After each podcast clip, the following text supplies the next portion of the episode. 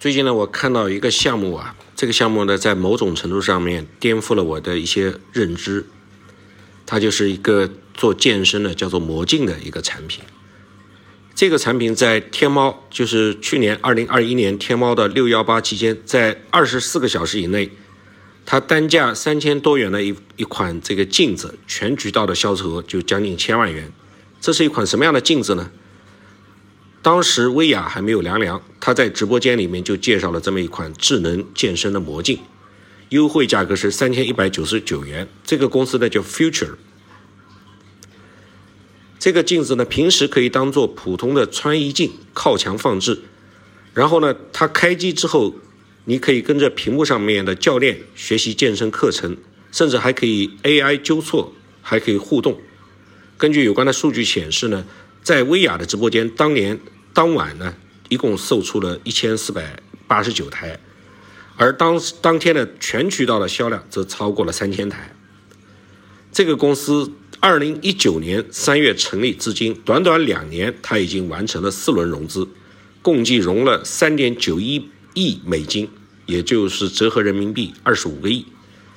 这款几千元的镜子，到底到底是智商税呢，还是未来消费趋势的投射呢？我也跟我的一些七零后的朋友讨论过，他们普遍不看好这款镜子，但是八零九零后的朋友呢，对这版这款产品呢，倒是充满了好奇，有很很有尝试的愿愿望。这个公司的这个产品的这个公司呢，Future 后面有一个豪华的创业团队，它的创始团队中间，CEO 唐天广和总裁张远生。都来自公路物流互联网平台信息信息平台，叫做货车帮。当时呢，张天广是呃唐天广是 CEO，张远生呢担任执行总裁兼 CFO，还有执行总裁兼 CFO 的啊，这也就只有这个新兴的创业团队才会出现这样的情况。在二零一七年底呢货车帮和运满满合并为满帮集团，六月二十三号的满帮集团在纽交所敲钟上市，市值超过了两百亿美金。这个时候呢，创业团队已经选择了二次创业。那么，唐天广、张远生和正年轻的 Future 结合在一起打拼，包括唐天广在内，Future 团队的这个成员多数为技术行业的大咖。其中的 COO 唐宇浩、唐宇汉毕业于哈佛，是前百度的 AI 算法工程师，自动驾驶公司智家科技的全球战略负责人。CTO 付强则来自清华大学，曾经担任过谷歌、亚马逊、雅虎、腾讯这些公司的技术岗位。张远生曾经说过，创立 Future 啊，这个 Feature 应该不是 Future，它的英文是 F-I-T-U-R-E，不是 F-U-T-U-R-E，是因为看到了健身行业的弊端，这些弊端就是资产过重、不方便、没时间，这个消费者的体验感不是很好。导致了行业的渗透率非常低，而这个行业是非常非常的巨大的。我们来看看这个公司的融资历程啊，在二零一九年的时候，这个豪华的团队天使轮融资就拿到了红杉资本的六百万美金。从此之后呢，不光是红杉、美伦是必然跟投，包括中信产业基金、凯辉、全明星投资资金基金，什么贝塔斯曼、什么腾讯资本、黑蚁资本。都是这个热烈的跟投，而它的这个特点呢，就是它跟这个健身行业另外一个非常有名的项目 Keep 相比而言，Keep 呢是纯粹是做健身的 APP，而 Feature 呢，它在健身领域不拼硬件，不光是这个不拼软件，而是把产品落实到硬件层面。在美国曾经也有类似的健身品牌 Mirror，Mirror 公司呢也是 Mirror 是镜子的 Mirror 嘛。米尔公司成立于二零一六年十一月，它的主要产品也是智能健身镜。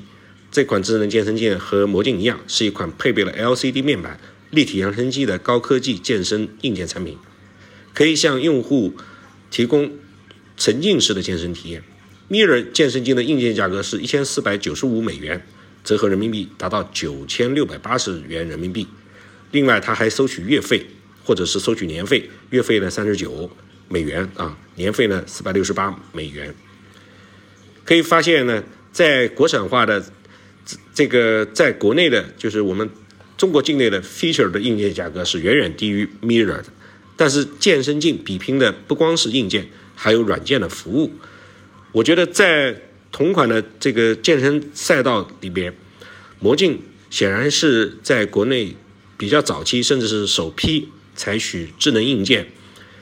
这个用硬件的形式来卖产品的一一家公司。同时呢，它又兼具了 Keep 这些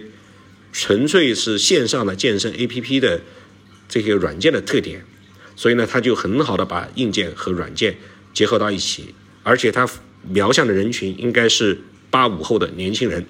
这些人呢，除了是对于产品的诉求，除了是确实有健身的刚性需求，比如说一些年轻的妈咪，这个在家里做瑜伽，比如说在疫情期间大家都躲在家里的时候，那么怎么样，或者是在雾霾天气，怎么样能够在室内健身呢？那有这款镜子会很好的增强你的体验感，同时年轻人的消费观念不仅仅出于是实用，这这款镜子的颜值也非常高，就算不当做健身的魔镜，而当做一款穿衣镜摆放在家里，那也是高大上的。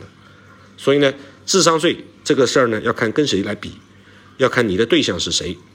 如果智能健身的这个魔镜跟健身房来比，那么它的费用要便宜得多。但是如果相对于那些本身就是有重度健身需求的，或者是自律体验感非常好的、自律感非常好的一些健身的专业人士的话，那这些人哪怕没有器材，单独做俯卧撑，那也会是每天去健身的。所以呢，他瞄准的人群远不止那些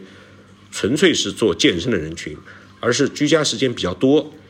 然后又喜欢体验新奇特产品，甚至喜欢体验。这个对产品的颜值要求比较高的人，根据 Feature 提供的数据，目前呢，它的用户群体已经覆盖了全国，其中二三线以下的城市的用户占了三成，女性用户占了六成以上。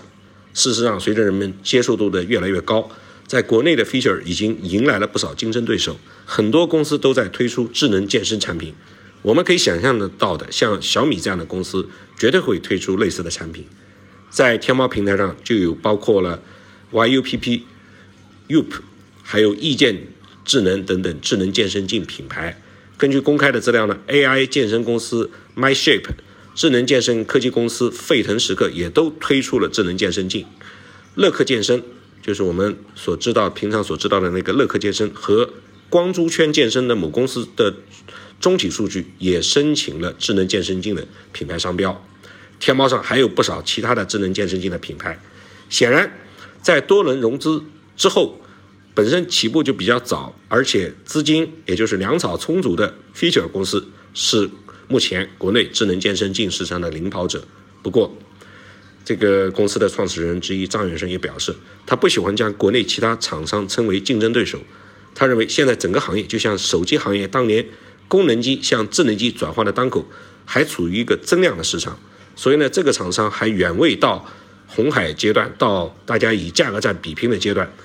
他希望友商们能够一起把这个市场培育起来，做到做强。我呢认为这个逻辑也是对的。